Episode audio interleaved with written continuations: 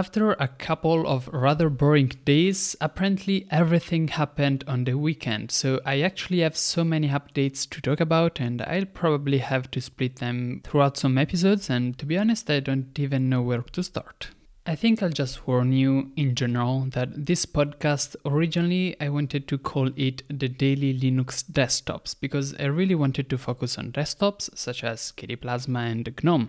At the end, I didn't go for that, but you can still recognize that my podcast is very much about KDE and GNOME in general, because as I said previously, that is the common experience that most Linux users have in common. However, I will always make sure throughout the week to mention all important things happening to Linux as a whole, which means that even if this episode is just about Plasma and GNOME, because so much has happened in these two projects, don't worry, there's more and it's coming in the following episodes.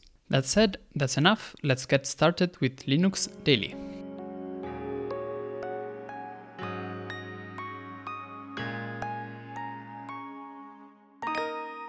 Let's start with the KDE world. One very important news is that today, Monday, Kdenlive is launching a fundraiser actually trying to explain as the best of their abilities where is that donation going, what is going to be its effect. The features that the donations will help build are nested timelines, more efficient effects workflow. That is, instead of having to add an effect to a clip each time you want to change the contrast or brightness, you can directly use a new effects panel that gives you direct access to these parameters. And in general, they are working on a performance boost for the whole interface.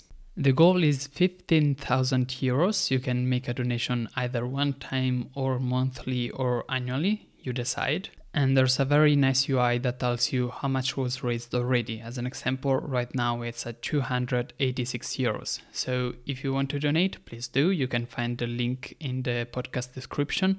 And I've also decided, given that I use Kdenlive a lot, to donate everything that I earn from this week to Kdenlive myself, which means that all of the donation that you do to me this week or in the Patreons every month will be redirected to Kdenlive. So if you're a patron of mine, you're automatically giving some money to Kdenlive this month. This week also sees the release of Plasma 5.26 beta, and disclaimer this release contains untested and unstable software, which means you can install it, you can try it out, and you can tell us if anything is wrong. This release actually contains a lot of changes for Plasma Big Screen. If you don't know what that is, it is a Plasma interface for your television. As an example, there is now a dedicated browser called Aura Browser, which can be used just using your remote. And similarly, there's a new multimedia player called Plank Player, which is again designed for Plasma Big Screen. There is improvements to Discover. As an example, you can now choose the frequency with which it notifies you about new updates to plasmoids. As an example, you are now able to resize them with just by clicking and dragging from their corners. Plasma now supports adaptive wallpapers that change depending on your light versus dark theme. You can also use animated images such as GIFs as wallpapers, either standalone or using a slideshow. There is significant improvements to the overview effect and so on. I mean, this is all Plasma 5.26 stuff, which I'll cover in growth depth when it's actually released. I've already talked about how the first week of October in Barcelona there will be Akademy where all KDE developers and KDE interested people will go and talk and give talks. So a lot of interesting things happening. But there is also in the two days before that, so the 29th and the 30th of September, the Akademy ES which uh, stands for KDE España. So if you're interested in KDE and you under, understand the Spanish a bit, you can just drop a link in the description of the podcast and register for this event as well. Finally, if you're a fan of the Steam Deck, there is an update from a developer, Carl, very active, who actually had to daily drive the Steam Deck kinda against his will. His computer was broken, only half of the screen was working, and this Wednesday, last Wednesday, the situation got worse and he was forced to find another solution. So the only Linux powered devices at home were the PinePhone and the Steam Deck, and performance wise, the choice was easy and he chose to try to use the Steam Deck. he actually managed to develop for KDE just by using SSH and booting into the developer environment of the laptop, and it kind of worked.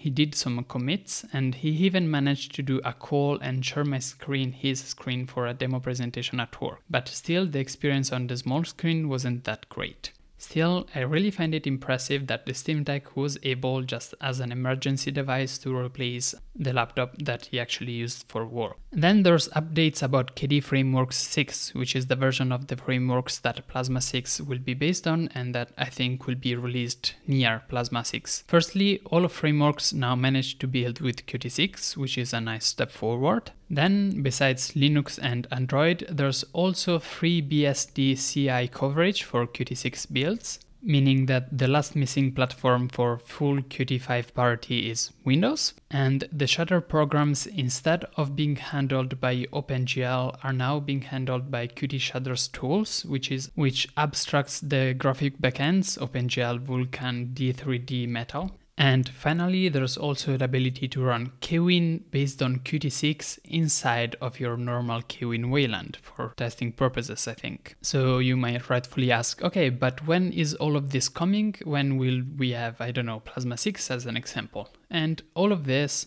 will actually be discussed at Akademy, which is why Akademy is so important. There will be discussions such as what are the remaining branch blockers, that is, things that need to happen before branching, but also what is the scope for the first KDE Frameworks 6 base release, just like KDE Frameworks 6, or are we aiming at also releasing Plasma 6 at roughly the same time? These are all very non easy questions that will be discussed in Akademy altogether.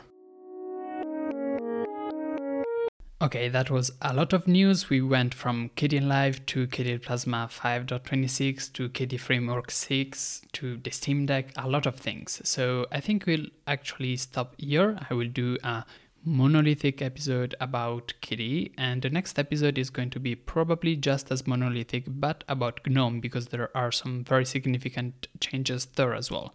So stay tuned because tomorrow there will be another nice episode, I hope, of Linux Daily.